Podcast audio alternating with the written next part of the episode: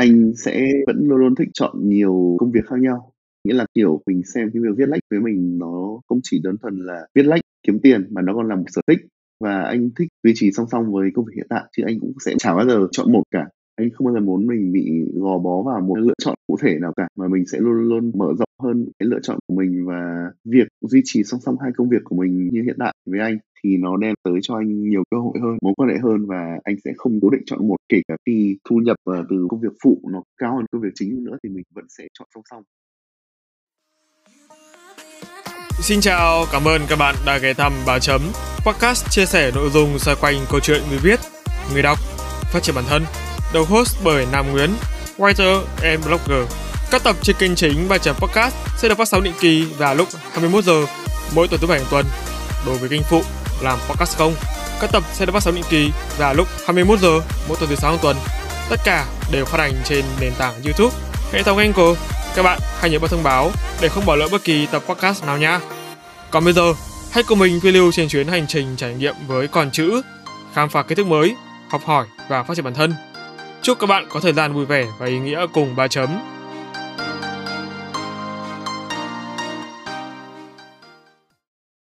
Chào mừng các bạn đã quay trở lại ba chấm podcast. Trong tập podcast lần này, chúng ta sẽ chào đón anh Thịnh Duy, một cây viết mà mình đã hâm mộ rất là lâu. Chào mừng anh đến với chương trình ạ. Vâng, xin chào bạn, à, Nam và quý vị thính giả. Không biết là đây phải lần đầu tiên anh tham gia chương trình podcast không? Ờ, nếu mà nói về, ờ, tham gia podcast thì cá nhân mình là chưa, nhưng mà trước đây, kiểu như, phát trên radio thì mình đã tham gia khá là nhiều rồi. Ồ. Podcast riêng chủ đề cá nhân mình thì chắc là đây là lần đầu tiên thật. Tức là hồi đó là anh cũng tham gia với tư cách là khách mời đúng không anh? Đúng rồi, cuối tuần của đài, ờ, VOV ở Sài Gòn thì là mình tham gia mục review điện ảnh, thường là cuối tuần làm với chị Kim Thành ở trong đó. Chắc là bên các đài đấy không khí nó sẽ hơi nghiêm túc hơn một chút đúng không anh? Với ba chấm podcast thì anh cứ thoải mái thôi. Không, thực ra là cũng hay làm với nghệ sĩ nên nói chung là vui vẻ thoải mái lắm chứ không có vấn đề gì cả đâu, đều, ờ, open, cởi mở và mình có thể chia sẻ thoải mái. Khi mà đọc những bài viết của anh ấy, thì em thấy anh có áp dụng đối với em thì em thấy là có khá nhiều kỹ thuật viết ở trong đấy. Ừm. Từ đâu mà anh có cái kỹ năng và kỹ thuật viết của anh tốt đến thế? Thì thực ra là không phải kỹ thuật gì cả, nó chỉ đơn giản là cái cách mình sắp xếp một câu chuyện hay là một cái ý tứ sao cho nó theo một cái dòng chảy mạch lạc và đủ để khiến cho người đọc cảm thấy hấp dẫn mà thôi. Ừm. Thực ra nếu mà nói về học viết lách, mình chỉ có học ngữ văn ở 12 năm ở trường công thôi chứ còn không có học ngoài sau đó. Tại vì khi lên đại học ấy, Ừm. nhiều người theo ngành báo chí, thậm chí là như vợ mình theo ngành báo chí nhưng mà mình lại chưa từng học, giây phút nào ở trường báo chí cả. Yeah. Và như vậy em có thể hiểu kỹ năng viết của anh, khả năng viết của anh là thiên bẩm, đúng không? Thực ra là mình sẽ nghĩ trau dồi theo thời gian hơn, tại vì cá nhân mình là một người rất thích đọc. Hứm. Mình không chỉ đọc báo, đọc sách mà mình còn, ờ, đọc thêm cả những cái thứ khác, như đọc tin trên mạng này, hay là đọc những cái chia sẻ status của những người mà mình hay theo dõi trên Facebook. Và mình nghĩ rằng theo thời gian có thể nói là những cái kiến thức, những cái hay ho thì mình được học hỏi từ cái đó. Nó góp phần hình thành nên kiến thức của bản thân mình và cái, a, khả năng viết lách của mình được trau dồi lên qua những việc mình đọc nhiều, trải nghiệm nhiều như thế. Ví dụ như em nhé, ngày xưa thì em bắt đầu là đọc sách, đọc sách xong viết review sách. Ừm. Cảm giác như là khi mà em viết review lại giống như kiểu mình đang viết truyện. Đối với anh tại sao anh lại chọn việc viết ra những cái điều đó? Cái đầu tiên mà mình thích viết, mình sẽ nói là tại vì mình thích đọc. Hồi đó cụ thể là mình rất thích đọc báo Thể thao Văn hóa, Ừm. tức là khoảng năm 2006, 2007, đợt đấy là sau cái World Cup 2006, Thể thao hóa khi đó là vẫn, a, hay ra một ngày một số và lúc đó là mình ngày nào cũng mua báo. Ừm. Mình đọc báo Thể thao hóa thì chắc phải từ năm 2002 nhưng mà đến lúc đó thì mình mới mạnh dạn là có thể nghĩ là mình muốn thử gửi báo xem có được đăng hay không. Cái đó thì là cái thôi thúc khiến mình bắt đầu bước vào con đường viết lách. Ừm. Khi mà mình bắt đầu có một số mẩu nhỏ tí ti luôn, được đăng trên báo là mình đã rất là vui rồi. Có thể nói đó là cái động lực đầu tiên của mình muốn được xuất hiện trên cái tờ báo mà mình yêu thích và khi đạt được rồi thì mình nhận ra là cái viết lách này nó cũng rất là hay. Bởi vì hồi đó thì vẫn là học sinh cấp 3 mà, đã làm gì tự làm ra tiền đâu nên thỉnh thoảng tự dưng có một nguồn nhận bút nhỏ nhỏ thì mình cảm thấy vui. Khi mà anh viết có cái điều gì thay đổi trong anh khi mà thời điểm đó, cách đây mười mấy năm rồi, đúng không? Đến bây giờ Ừm. cái việc viết của anh và con người anh thì có gì khác biệt? Anh chắc chắn là kể mình hôm nay so với mình của tuần trước còn thay đổi nói gì là mình so với, a, mười mấy năm trước, chắc chắn là mình có sự thay đổi thôi. Ừm. Bản thân anh có lẽ là sau chừng đấy năm thì mình sẽ cảm giác mình có sự trưởng thành hơn này. Anh cũng cảm giác là mình có tiết chế hơn và đương nhiên là kiến thức của mình cũng nhiều hơn ngày xưa. Vốn kiến thức nhiều hơn ngày xưa thì đồng nghĩa với việc là bây giờ mình sẽ viết có thể nói là có tính cập nhật cao hơn đối với mọi người.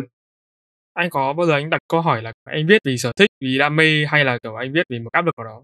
Anh thì anh gọi việc viết của anh nó sẽ là một sở thích của anh. Hứm. Thứ nhất là mình có cái nhiều suy nghĩ trong đầu, nhiều câu chuyện, mình nhiều cảm xúc trong đầu và mình cảm thấy mình viết ra giúp mình chia sẻ đến cái đó là một này. Thứ Ừm. hai là mình viết thực sự là thu nhập từ việc viết vẫn là một cái thu nhập giúp mình có thể nói là ổn định, có thêm đồng này đồng kia. Yeah. Tất nhiên là nó chưa thể trang trải cho cuộc sống như những người mà làm hoàn toàn nghề viết, nhưng mà mình cảm thấy là nó là một nghề mà đem lại được cho mình doanh thu, nói chung là, kiểu, tiêu vặt, gọi là, cũng đủ và mình cũng rất là vui với cái việc đấy. Và thứ ba, cái việc, ừm, viết cũng giúp cho mình có thêm nhiều cơ hội hơn, nhiều mối quan hệ hơn. Ừm. Từ khi mà anh viết lách, anh đã quen được thêm rất là nhiều người bạn mới, rất nhiều mối quan hệ mới. Và với anh thì cái đấy mới là cái quan trọng nhất kể từ khi mà mình, ờ, bắt đầu viết lách.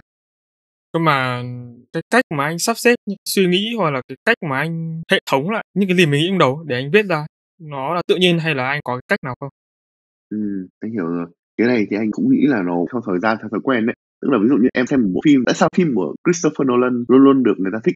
Tại vì nó có những câu chuyện thú vị và nó được kể theo một cách nó không bị bó buộc bởi, ờ, tuyến tính, tức là từ A thì sẽ phải đến B, rồi đến C, rồi cùng tới Z. Nhưng mà một bộ phim của Nolan nó hoàn toàn có thể bắt đầu từ Y, Ừm. rồi quay trở lại D, rồi bắt đầu trở lại E. Tức là nó có cái sự sắp xếp rất là thú vị và đủ khiến cho người xem cảm thấy hấp dẫn, cảm thấy là mình không nên bỏ lỡ một giây phút nào trên màn ảnh, bởi vì rất có thể là khi mình nhắm mắt phát là bỏ lỡ một chi tiết hay. Anh nghĩ đó là sự nổi bật của Nolan so với người khác, tức là khả năng sắp xếp của ông ấy. Kịch bản rất là tốt và có một cái storyboard lồng thời gian rất là ổn. Anh nghĩ là mình có cái sự khoa học ở trong đầu, tức là khi mà viết một cái gì đó thì mình sẽ vạch ra trong đầu những cái ý chính này, Ừm. A, B, C và sẽ đưa trong bài. Nhưng mà mình sẽ đưa trong bài để cho làm sao mà để nó hấp dẫn, nó sắp xếp trong đầu rồi chứ không phải là có khuôn mẫu gì đâu. Và, kiểu, mình vừa đọc một cái, ví dụ là mình thấy, à, câu chuyện hay nhỉ, nhưng mình sẽ đưa nó vào thế nào để cho hay, có cách nào mà dẫn dắt hay không? Kiểu đấy là cách hay làm. Nghe như kiểu là tự động hóa ấy? Nó là một cái khả năng tự nhiên, đúng không? Anh nghĩ là ví dụ như là em làm một cái gì đó đủ lâu ấy, có lẽ là em sẽ quen đến mức mà mình biết là mình sẽ làm gì ấy. Đúng, nó có thể nó có một dạng tự động hóa nhưng mà nó human hơn rất là nhiều, con người hơn rất là nhiều.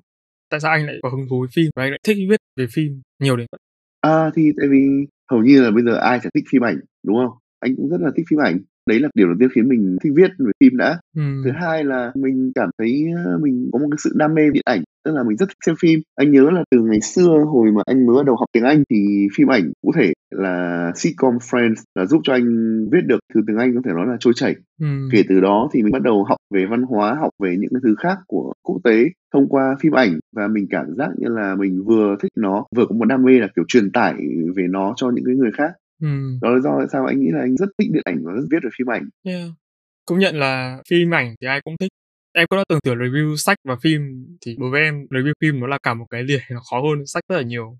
Anh nghĩ ngược lại, tại thường thì anh nói với tư cách một người viết, cái viết review sách kỳ công hơn cái việc mà review phim ảnh rất là nhiều. Tại vì một bộ phim bây giờ, bộ phim dài thì tối đa là 3 tiếng thôi, còn phim mà nếu mà trung bình ấy, thời lượng nó chỉ khoảng bao nhiêu? 1 tiếng rưỡi là cùng. Hứm. Nó khác so với cái việc mà em phải bỏ ra tận khoảng ít nhất là 3 ngày, còn lâu thậm chí có thể tới vài tuần để đọc một cuốn sách.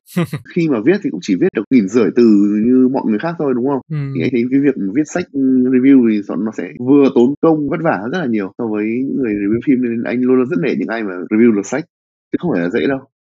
Nhưng mà theo anh thì đấy có phải là lý do vì sao nhiều người viết và review phim nhiều hơn là sách không? Ở Việt Nam ấy. Thực ra là bản thân của điện ảnh, nói chung là em xem bây giờ là, kiểu, những cái loại hình video ngắn như là Reel hay TikTok đều lên ngôi, tại vì nó có cái độ tiếp cận kiến thức rất là nhanh, gọn gàng, văn học rất là hay, rất là tuyệt vời. Nhưng ví dụ tại sao Harry Potter nhiều người đọc là thế nhưng mà khi lên phim vẫn rất là nhiều người tò mò, kiểu, chưa đọc truyện nhưng mà đã muốn ra rạp xem phim. Có thể nó xem là cái việc xem phim tiết kiệm thời gian hơn mà mình vẫn nắm được đủ ý. Mỗi loại nghệ thuật đều có những cái đặc sắc riêng. Điện ảnh có lẽ là nó tiếp cận hơn so với số đông mà thôi, chứ còn anh sẽ không bảo là cái nào hay hơn cái nào. Không biết là việc mà anh dung hòa cá tính của mình mà anh viết thì nó diễn ra như nào? Dung hòa cá tính à? Cái tôi của anh thực ra khi mà viết thì sự thật cá nhân mình viết nhiều quá rồi nên không cảm nhận được thế nào là cái tôi của mình. Nhưng mà có một cái hay là bạn anh nhiều người như này, tức là, kiểu, đọc xong một bài họ chưa cần đọc tới tên tác giả đã bảo là "Thịnh viết bài này đúng không?" Và Ừm. cái đấy sẽ là do người Đỉnh. đọc người ta cảm nhận được, tức là người ta đọc được dấu ấn, đọc cái style của mình ấy. Chứ còn cá nhân anh thì anh sẽ không nhận ra được cái điều đó đâu. Nói thật là như thế. Tại vì thực ra là mỗi khi anh viết thì là đều định sẵn trong đầu mạch truyện mình sẽ dẫn dắt như thế nào, nội dung này mình sẽ khai thác ra làm sao, hoặc là mình có thể đưa cái gì vào cho bài viết này trở nên thú vị hơn. Đấy là cái mà anh sẽ đưa vào. Theo cái việc mà anh ví dụ anh viết bình phim cho một tạp chí đi chẳng hạn, thì ở đây là anh đang viết cho nhiều người đọc, Ừm. chứ không phải viết cho anh. Đúng rồi. Mỗi mình anh đọc. làm nào để anh tiết chế được bớt dụ một cái định kiến hoặc là một cái cảm xúc nào đó quá mà anh giữ cho mọi thứ nó ở cách trung lập nhất có thể? Anh nghĩ là cũng sẽ giống như người đi diễn thuyết, tức là know your audience. Mình phải biết khán giả của mình thích đọc cái gì. Anh chỉ ví dụ thôi nhá, anh, ơ, có cái cộng tác với bên, ơ, kênh 14, mỗi khi mà viết cho bên độc giả bên đó, anh sẽ cố gắng viết trẻ trung hơn, tại vì đối tượng độc giả là trẻ hơn so với đối tượng độc giả mà mình hay viết, thì đó cũng là một cái mà em bảo là hóa thân thì đấy, đó là sự hóa thân đấy. Mà cho em hỏi một cái nó hơi chi tiết mà hơn, tức là tại sao anh không chọn những cái tờ báo mà nó trực tiếp đối tượng độc giả thuộc kiểu như anh mà lại chọn kênh 14 là một kênh đấy có đối tượng trẻ hơn để anh phải cố gắng? Thực ra là anh viết nhiều, anh đến bây giờ vẫn viết trong Vietnam Plus, báo điện tử của Thông tấn xã này, Ừm. tạp chí, ơ, Lúc của hãng hàng không Bamboo Airways hay là trang thể thao của VN Express. Ừm. VN Express trước đây tầm khoảng chục năm anh vẫn viết mảng phim rất là nhiều, tức là anh cộng tác với nhiều bên chứ không phải là chỉ một bên. Vậy thì, à, trạng thái tốt nhất khi mà anh viết nó sẽ như nào? Anh á, thường thì bao giờ cũng thấy ai mà viết tốt chẳng trong không gian, kiểu, yên tĩnh, nhưng mà thực ra bây giờ anh có gia đình, có vợ con. Ừm. Trước đây thì mình cũng hay có thói quen là viết lách trên, kiểu, đường đi công tác rồi nên thực ra bây giờ mình cũng ở dạng là nhặng nạm nhảy, tức là ở không gian nào, thời gian nào mình cũng vẫn viết được hết. À, thì cái tốc độ nhanh nhất khi mà anh viết một bài long form ấy là bao lâu? Ôi, long form nếu mà em mà vào liền mạch thì thậm chí em chỉ viết khoảng 2-3 tiếng đã xong rồi. Mà nếu như anh viết nhanh như thế thì cái sự khắt khe và khó tính của anh trong mỗi sản phẩm ấy, nó thể hiện như nào? À, cá nhân của anh, tâm niệm mình luôn luôn là độc giả khắt khe nhất đối với công việc của mình. Anh viết từng dòng anh cũng đã phải đọc lại rồi. Đầu tiên là soạn lỗi chính tả, Ừm. mình sẽ tưởng tượng là với tư cách là độc giả thì mình đọc bài này mình có thấy hay không, có thấy cuốn hút hay không. Anh nghĩ là việc đặt ra cái tiêu chuẩn cao cho bản thân cũng là một cái mà mình nên có. Hứm. Đấy là việc anh, ơ, luôn luôn làm trước khi, ơ, giao bài cho bên đặt bài, tức là mình viết tử tế, mình viết tốt đã. Không biết là nếu như mà so sánh giữa hai công việc hiện tại, một bên công việc mà anh làm theo em biết là nhà nước, nó ổn định, nó cho anh tài chính, một bên là cũng cho anh tài chính là công việc viết này, nhưng mà nó chông chênh hơn. Ừm. Đặt một cái giả thiết là nếu như mà hai công việc này thỏa mãn, tính chất nó ngang bằng nhau ấy, thì tiêu chí hay yếu tố nào để anh xác định là mình sẽ theo đuổi công việc đó? Anh sẽ vẫn luôn luôn thích chọn nhiều công việc khác nhau. Ừm. Nghĩa là, kiểu, mình xem cái việc viết lách với mình nó không chỉ đơn thuần là viết lách kiếm tiền mà nó còn là một sở thích và anh thích duy trì song song với công việc hiện tại, chứ anh cũng sẽ chả bao giờ chọn một cả. Anh không bao Ừm. giờ muốn mình bị gò bó vào một lựa chọn cụ thể nào cả, mà mình sẽ luôn luôn mở rộng hơn cái lựa chọn của mình và việc duy trì song song hai công việc của mình như hiện tại với anh thì nó đem tới cho anh nhiều cơ hội hơn, mối quan hệ hơn và anh sẽ không cố định chọn một. Kể cả khi thu nhập, ờ, từ công việc phụ nó cao hơn công việc chính nữa thì mình vẫn sẽ chọn song song. Trong trường mà nghề viết nó cho anh sự ổn định và tài chính như công việc hiện tại của anh ấy, thì anh có đổi chỗ nào không? Công việc chính của anh ý là anh sẽ không thay đổi so với bây giờ. Tức Ừm. là anh vẫn sẽ đi đi làm bán giấy hàng ngày và chọn chỉ khi nào mà về nhà thì mình mới, ơ, ngồi viết lách, sở thích đam mê của mình mà thôi. Em không biết là anh xác định được cái đam mê viết lách của mình từ khi nào, nhưng mà em thấy là nhiều bạn trẻ hiện nay có vẻ như khá nhầm lẫn giữa cái đam mê và sở thích. Đối với một người từng trải như anh, cái yếu tố nào mà anh cảm thấy là là nó thể hiện rõ ràng nhất để phân định giữa đam mê và sở thích? Đam mê nó là một cái gì đó mình thích, nhưng mà nó ở mức cuồng nhiệt, nó có cái sự say mê hơn rất là nhiều so với cái, gọi là, sở thích. Ừm. Đam mê thì anh nghĩ là một thứ mà người ta nên có, một khi mà có thì có lẽ là nó là một phần không thể thiếu trong cuộc sống được. Nhiều lúc anh bận bịu bây giờ thì anh sẽ không nói viết về đam mê cho dù anh rất thích nó. Nhiều lúc là, kiểu, mình trải qua cả tháng rồi mình bận quá mình không viết được, thì chứ còn nếu mà đấy mà là cái, ơ, như mình hay nói là đam mê thì chắc là không chịu được như thế. Ừm. Từ hồi trẻ, bố mẹ anh biết anh thích phim ảnh, thích âm nhạc, thích bóng đá, thích viết lách. Bố mẹ luôn luôn tạo điều kiện hỗ trợ cho mình để mình có thể thích những cái thứ đó thôi. Ví dụ như là hồi đấy anh vẫn nhớ khi nào có phim mới, nếu mà được điểm tốt, bố mẹ sẽ cho tiền đi mua đĩa DVD hay là đi ra rạp xem phim chẳng hạn. Thì với anh đấy là một cái sự ủng hộ rất là vô điều kiện cho cái đam mê của mình rồi, cho cái sở thích của mình rồi. Ừm. Cho tiền để mua báo hàng ngày thì cũng là một cái mà mình có được kiến thức nhờ đó, mua báo, mua sách, xem phim ảnh, đó là những cái thứ có thể nói là không nói ra nhưng mà luôn luôn ngầm hỗ trợ mình để mình phát triển những cái, ơ, sở thích đó, giúp mình thêm rất là nhiều kiến thức từ thời trẻ. Thế chứng tỏ là anh có hai vị phụ huynh, đúng không? Khá là tâm lý, có một cái nền tảng gia đình có thể nói là có điều kiện lý tưởng để phát triển được toàn diện nhất có thể, hết cỡ nhất có thể. Có lẽ là như thế, tức là bố mẹ anh thì cũng luôn luôn, kiểu, không có cấm cản gì cả, chỉ cần là không đàn đúm gì hay là làm cái gì xấu xa, không trái pháp luật thôi, chứ còn những cái sở thích mà của mình thì cũng lành mạnh mà, thì vẫn được ủng hộ. Ra là cái vấn đề này em gặp rất nhiều ở những người mà họ làm nghệ thuật ấy. Có một cái ví dụ em nghĩ là anh cũng biết rất là xác đáng, đó là nhà văn trẻ. Ừm. Và có nói chuyện với một vài nhà văn trẻ hai kiểu. Một là gia đình họ không đồng ý hoàn toàn, hai là bố mẹ họ không đồng ý, không đồng ý mồm ấy, ra bên trong vẫn ủng hộ, đấy. bỏ qua cái chuyện cái nghề nhà văn thì nó đúng là nó không kiếm được tiền đủ nhiều để trang trải cuộc sống nhưng mà dù sao thì nó vẫn có tính ổn định Ừm. góc nhìn của anh anh sẽ có lời nói giống như một người anh nào đó với một đứa em là nên làm thế nào trong hoàn cảnh này được không Anh nghĩ là chắc phải xem cái lựa chọn đó là lựa chọn gì đã, tại vì anh nói thật, nuôi con phải biết lòng cha mẹ. Thường thì bố mẹ nếu mà đã làm gì thì đều là nghĩ cho mình đầu tiên. Tức là anh từng có khuyên đứa em rồi, hồi đấy là nó làm ở công ty chứng khoán và nó bảo đấy là đam mê của nó, nhưng mà bố mẹ nó thì vẫn muốn nó làm ở một chỗ và bảo Ừm. rằng là việc mà con làm bây giờ thì nó sẽ chỉ nhất thời mà thôi, chứ còn những cái kia thì mới ổn định hơn và có tương lai hơn. Và Ừm. đúng là sau năm vừa rồi khi mà các công ty, ơ, chứng khoán và thị trường nó gặp cái chuyện rất là đi xuống như thế, cậu em kia mới vỡ ra rằng, à, đúng rồi, hóa ra bố mẹ nói đúng, bố mẹ tốt cho mình và bây giờ em ấy đang làm ở cái chỗ mà bố mẹ em ấy định hướng tới. Ừm. Thực ra là nhiều lúc bố mẹ nói sẽ cảm giác như là, kiểu, bố mẹ rất là khắt khe thì mình sẽ chưa hiểu được, nhưng mà sau này khi mà mình ngẫm lại thì mình mới thấy là, à, lúc đấy thực ra là bố mẹ đang rất nghĩ cho mình. Ừm, chắc là cũng phải nhờ anh, gọi là, cắt nghĩa thêm là cái tối đa và cái thử đấy đến bao giờ. Cá nhân anh, anh sẽ luôn nghĩ là các bạn trẻ ấy, nếu mà có điều kiện thì cứ nên trước tiên là thử được cái mình thích đã, rồi sau đó vẫn tiếp tục con đường đấy hoặc là chọn một con đường khác mà gia đình hướng tới chẳng hạn. Nếu mà mình không thử ấy, khi mình còn trẻ ấy, thì làm sao mà mình biết được, đến lúc nhỡ sau này hối hận thì làm sao? Ôi giời ơi, biết thế mà ngày xưa mà mình cứ theo đuổi đam mê chẳng hạn. Anh nghĩ là nếu mà có điều kiện ấy, đúng là cứ nên, ơ, thử tối đa đi.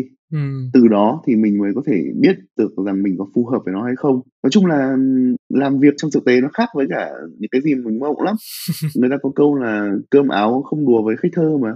Tức là nhiều lúc đam mê thì đam mê thật, nhưng mà chưa chắc nó đã cho mình cái điều kiện tài chính hay là những cái điều kiện mà mình mong muốn để có thể duy trì được cuộc sống như ý. Thế nên là nó cũng phức tạp đấy. Anh luôn luôn khuyến khích là phải có cái sự trải nghiệm tối đa và cuối cùng là mình sẽ thấy được cái gì là phù hợp mình nhất. Quay trở lại nó vẫn trong cái luồng ví dụ vì nhà văn có mấy anh em mình nó chủ đề về viết mà. Thì theo anh là hiện nay cái điều gì nó đang vô tình là cái rào cản với những người viết trẻ muốn theo đuổi sự nghiệp viết lách nói riêng hay là văn chương nói chung? Ừm, anh hiểu rồi. Bây giờ nhà văn mà muốn viết được, có tiền trang trải cuộc sống thì phải có sách bán được, đúng không? Phải có thêm nhiều độc giả, đúng không? Thế nhưng mà đâu phải nhà văn trẻ nào cũng như thế, đâu phải ai vừa ra mắt văn đàn đã có những cái tác phẩm xôn xao như là Nguyễn Ngọc Tư ngày xưa chẳng hạn, rất là khó. Thế nên anh nghĩ đấy là cái trở ngại lớn nhất. Nhiều lúc điều kiện kinh tế không đủ để, mình có thể theo đuổi được cái đam mê của mình. Hồi trước anh đọc chia sẻ của bác Thiều, nhà văn ấy, tức là nhiều nhà văn trẻ bây giờ là phải làm double job, tức là nhiều công việc, thêm để có thể hỗ trợ được cho cái đam mê của họ. Anh có cái dấu hiệu nào mà anh nhận biết được là thứ bản thân mình thực sự muốn không? Hay là thực sự thuộc về cái cảm xúc của anh ấy? Anh nghĩ rằng cái đấy thì sẽ rõ nhất là em có cảm thấy thoải mái khi mà em làm nó hay không? Ừm. Và nó đem lại cho em thu nhập mà em cảm thấy cũng rất là thoải mái, tương xứng thì có lẽ là em đang chọn đúng cái việc rồi. Ừm Anh nghĩ như vậy. Nói chung là một cái công việc mà đáp ứng được cả hai thì quá là lý tưởng, vừa thỏa mãn đam mê, vừa có thu nhập để chi tiêu. Vâng ạ, và đến đây thì xin phép các quý thính giả lắng nghe một phút quảng cáo về kênh podcast thứ hai của Ba Chấm. Đây là Làm Podcast Không. Alo alo, bạn ơi biết gì chưa? Ba Chấm đã có một kênh phụ mang tên Làm Podcast Không rồi đó. Làm Podcast Không là nơi Ba Chấm chia sẻ những kinh nghiệm, kỹ năng được đúc kết từ quá trình trải nghiệm của kênh kể từ khi thành lập cho đến thời điểm hiện tại. Dựa trên giá trị thật từ trải nghiệm thật, Ba Chấm mong muốn mỗi quý thính giả khi lắng nghe kênh sẽ có thêm kiến thức, động lực để xây dựng và phát triển kênh podcast cho riêng mình. Còn chần chừ gì nữa, tìm ngay tên kênh và nhấn nút cho thông báo để không bỏ lỡ bất kỳ tập podcast nào nha. See ya! Nếu mà rơi vào cái thời điểm mà anh bị nó bất chợt thôi, anh mà anh bị tụt cảm xúc ấy, thì anh sẽ làm thế nào để anh lấy lại cái mood đấy? Thực ra anh nghĩ mình là một người chuyên nghiệp khi mà làm việc. Nếu mà mình đã làm việc thì mình sẽ không để tâm trạng ảnh hưởng vào công việc gì cả, luôn luôn là như thế. Mình Yeah. sẽ cố gắng làm thật tốt cái công việc, ờ, đấy. Nếu mà đi làm đủ lâu ấy, thì em sẽ quen được cái việc đấy, tức là mình chuyên nghiệp và không để những câu chuyện bên ngoài nó ảnh hưởng đến cảm xúc của mình, ờ, khi mà làm một cái việc gì đó. Đấy cũng là cái việc, tôi chỉ của anh hay làm. Nhưng nếu như với các bạn trẻ thì chắc là cái đấy hơi khó anh ạ. Họ hiểu nhưng mà chưa chắc họ đã làm được. Anh nghĩ rằng cái đấy những cái đấy thì sẽ không có một, kiểu, một cái mẫu số chung để mình có thể áp dụng được đâu. Chỉ có là nó thích ứng dần theo thời gian thì sẽ quen được cái việc đấy, tức là tâm bất biến giữa dòng đời vạn biến đấy. Mỗi người sẽ có một cách đương đầu với những stress riêng và không ai có thể giống ai cả. Thì anh nhắc đến tâm bất biến em phải hỏi anh câu này ngay. Tức là tại sao mà bây giờ cái trend chữa lành và những cái content tích cực ấy nó lại lên ngôi nhiều như vậy trong một cái xã hội mà bây giờ chúng ta biết nó là một cái xã hội có nhiều thứ nó hoang mang và tiêu cực. Anh sẽ không gọi là cái xã hội là có nhiều thứ hoang mang và tiêu cực đâu, tại vì anh thấy mọi thứ đều rất là ổn mà tại vì quan trọng là em có góc nhìn như thế nào thôi chứ còn so với cái điều kiện ví dụ như là anh ở nước ngoài đi về nhá Ừm. anh từng sống ở nước ngoài từ 2013 đến 2016 cái lúc mà về Việt Nam là anh nhận thấy là ôi phát triển có thể nói là mình không ngờ luôn ạ Ừm. đấy là cá nhân của anh nghĩ như thế. Còn đương nhiên là mỗi người sẽ có một quan điểm khác nhau về cái đấy nữa. Em hỏi cái này là hơi tương lai một tí nhưng mà anh có thể giúp em tại vì em chưa đạt đến cái độ tuổi như anh nhưng mà nghe anh nói thế thì em cũng hơi hơi hơi lo cho chính bản thân mình. Là không biết là đến cái tầm tuổi như anh thì em sẽ gặp phải cái hoang mang gì? Trông tranh tuổi 30 tầm đấy 30 35 ấy kiểu kiểu vậy. Nhiều chứ. Khi mà em có một gia đình thì trách nhiệm của người đàn ông trong gia đình là phải lo được gia đình mình bản thân mình mà để làm được những điều đó thì đâu phải dễ. Ví dụ như bây giờ em đang đi chơi hẹn hò nha và đang sống trong cái ngôi nhà mà của bố mẹ. Mỗi tháng em đâu phải lo gì ngoại trừ nhu cầu cá nhân đúng không? Có con đồng nghĩa với việc là em đã phải cho không chỉ mình em ăn mà còn cho vợ con thực phẩm đúng không? Ừm. điện nước thuê nhà xăng xe nói chung là một tỷ tỷ thứ mà em sẽ không tưởng tượng được trước khi mà em lập gia đình. Và đương nhiên rằng với những cái thứ đấy thì nó sẽ đi kèm áp lực cái áp lực đó cũng là thứ áp lực tốt tại vì anh luôn luôn nghĩ rằng cần áp lực tốt con người mới tiến bộ được. Tức là hôm nọ anh đọc một cái vui vui ở trên mạng status là kiểu phải có tí nợ thì mới kiểu ờ, chăm chỉ làm việc. Mình hiểu nó theo nghĩa vui vui thôi nhưng mà nó cũng đúng đấy chứ. Một khi mà có những áp lực thì em bắt buộc phải giỏi lên và chăm chỉ hơn. Anh nghĩ như thế. Nhưng mà anh tin rằng đến độ tuổi là nó có con người. Khi càng ra đời ấy, thì sẽ càng có cái nhiều câu chuyện phải đương đầu hơn càng cần phải chuẩn bị cho tinh thần tốt hơn. Thế em có một cái giải pháp cho áp lực này đấy là em sẽ không lấy vợ và sinh con. Anh nghĩ đấy có phải là giải pháp tốt không? Anh sẽ không nghĩ ra giải pháp anh nghĩ nó là kiểu một dạng trốn tránh trách nhiệm thì đúng hơn. Tất nhiên là ban đầu nó sẽ là cho bản thân mà đúng không nhưng mà tất nhiên là mình cũng phải nghĩ tới cả những người khác nữa ví dụ như là kiểu bố mẹ mình cũng mong là con mình có gia đình ổn định này có cháu bế bồng này thì đấy cũng là một thứ trách nhiệm với gia đình mà đúng không Ừm. có thể mình nghĩ rằng cái việc đấy nó đơn giản nhưng mà mình ở tuổi bố mẹ mình thì mình sẽ thấy khác không lập gia đình để mà đỡ phải áp lực thì anh nghĩ là nó không phải là một giải pháp tốt Ừm. em không lập gia đình đi nữa thì em vẫn sẽ gặp câu chuyện khác ví dụ như là kiểu sức ép từ công việc hay là tiền nong hay nói chung là nhiều thứ lắm nói chung là sẽ luôn luôn có những thứ như thế mình không trốn được hết đâu Thế thì theo anh tại sao là những cái nước mà đang phát triển họ lại có cái tỷ lệ dân số già, tức là người trẻ lại ít lấy vợ lấy chồng và kết hôn. Việt Nam cũng là một ví dụ uh, anh xin lỗi nhưng mà anh không rõ lắm nhưng mà nó lại đặt ra một bài toán khó cho các chính phủ nước đấy chứ không phải là mình và mình cũng không phải uh, chính phủ họ để mà giải đáp được uh, những vấn đề như thế tức là như ở Nhật Bản hạn ấy đấy cũng đang là một vấn đề nan giải ấy chứ thậm chí họ còn có nhiều biện pháp khuyến khích các thanh niên trẻ kết hôn hay như nào anh cũng không rõ lắm tại vì những cái chủ đề này anh chưa tìm hiểu cho lắm Không phải sai nói chuyện với anh em rất thích bàn chuyện về tương lai. Nếu mà giả thiết là con anh mà bạn ấy không muốn kết hôn và sinh con thì anh phản ứng thế nào? Cái nhân anh thì anh đầu tiên lắng nghe và sau đó phân tích cho con thiệt hơn. Ừm. có lẽ rằng sẽ để nó thử lựa chọn của mình một thời gian và xem ra là sao. Tức là tại vì ai cũng nói A và được A nó đã trả về cuộc sống. Ừm. nó sẽ cần thêm những cái thứ mà compromise tức là hai bên cùng đưa ra những mong muốn những cái giải pháp. Cuối cùng là hai người sẽ gặp nhau ở khoảng giữa. Ừm. chứ anh sẽ không có bắt là kiểu con phải thế này con phải thế kia. Anh nghĩ là mình sẽ ờ, lắng nghe chia sẻ quan điểm của mình và để con mình trải nghiệm trước Chúng ta để biết là cái thế giới hiện nay nó bước vào cái thời kỳ biến động, khủng hoảng kinh tế này, tinh thần con người thì đang ngày càng em thấy là nó mềm yếu hơn. Thì nếu như mà trong một xã hội như hiện tại thì anh sẽ giáo dục con mình như thế nào? Sẽ làm gì để bảo vệ con mình khỏi những cái mối nguy ảnh hưởng đến tinh thần và tư duy về sau của các con anh khi mà chúng trưởng thành? anh nghĩ rằng mình sẽ làm theo kiểu old school thôi chuẩn bị cho con các cái kiến thức chuẩn bị cho con sức khỏe. Sức khỏe là quan trọng nha. Hưm. thì sẽ đóng góp một cái vai trò là người dẫn đường người tư vấn mà con sẽ luôn luôn là kiểu có một người ở đó biết lắng nghe khi mà cần thiết. Đó là cách anh sẽ lựa chọn để giáo dục các con và cho các con một cái sự tự do nhất định trong Ừm. khuôn khổ. Tức là mình sẽ cho các con thoải mái vẫy vùng thử nghiệm với các đam mê của các con miễn rằng nó là một cái thứ mà mình cảm thấy là lành mạnh những cái thứ mà mình cảm thấy là có ích cho xã hội.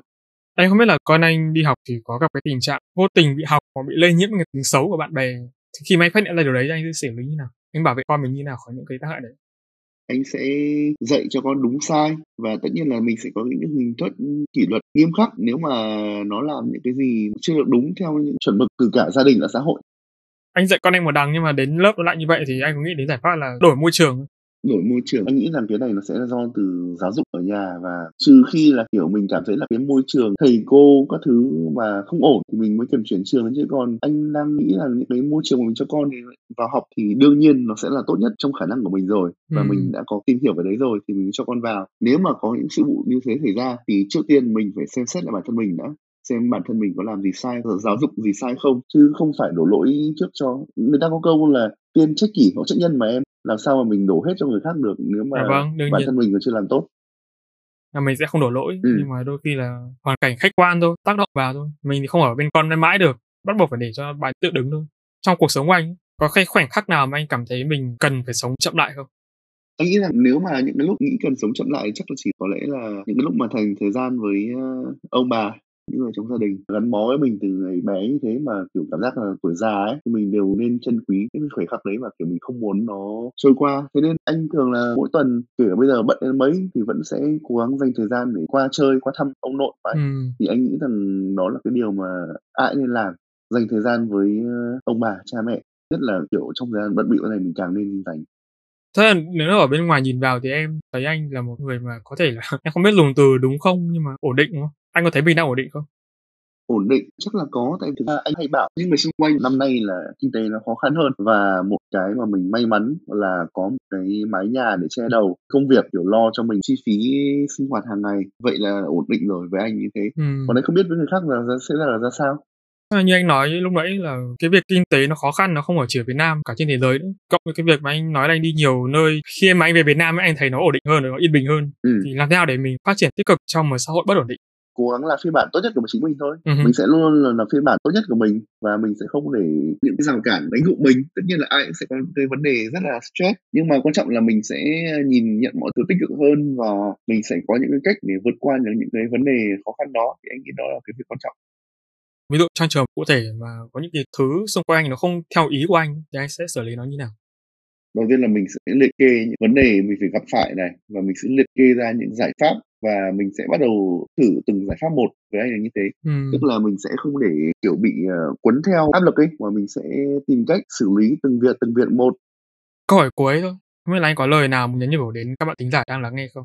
Thực ra anh luôn luôn nghĩ rằng các bạn trẻ bây giờ ấy rất là trẻ, rất là giỏi và có rất là nhiều cơ hội. Thực sự là anh mong rằng mỗi người đều sẽ có những đam mê, những cái sở thích của riêng mình và theo đuổi được nó trong hoàn cảnh cho phép. Ừ. Anh hy vọng rằng mọi người sẽ thành công ở bất cứ cái con đường nào mà mình chọn.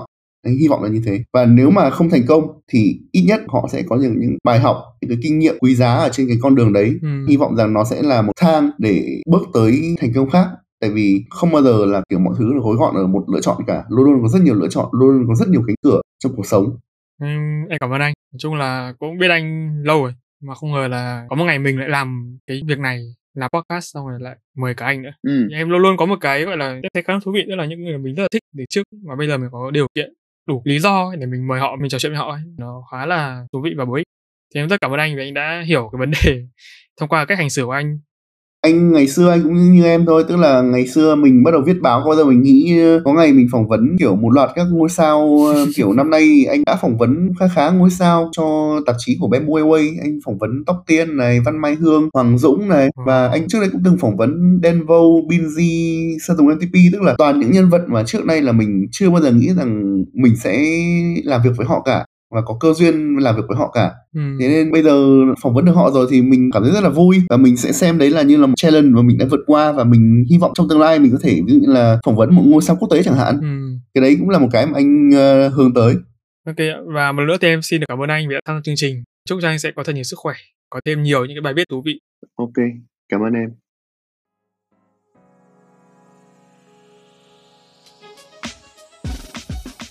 trước khi mà họ cảm thấy vui, họ cũng phải trải qua những cái giai đoạn rất là khó khăn, cái giai đoạn mà chấp nhận thực tại, rất nhiều cái giai đoạn mà mình không biết tới. Mỗi người sẽ đều có những khó khăn riêng, những cái cuộc sống riêng mà mình không biết được đâu. Thế nên là anh luôn tâm niệm bản thân và bảo với mọi người xung quanh là tiếng anh hay có cái từ be kind đấy. Nhân từ luôn luôn đối xử hiền lành, tốt với những người xung quanh, bởi vì mình không biết chắc họ đang phải đương đầu với những cái gì, nên tốt nhất là mình hãy cứ, kiểu, nice, đối xử tử tế với họ. Hello? Hello? Ừ tự dưng nó bị ghi là lost connection chả hiểu sao.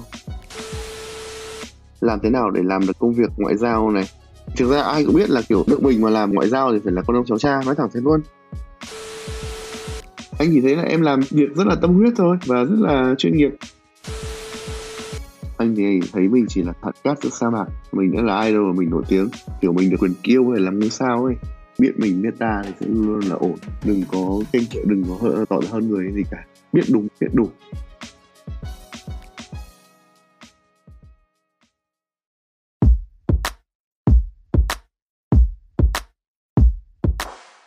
Cảm ơn các bạn đã lắng nghe bài chấm podcast.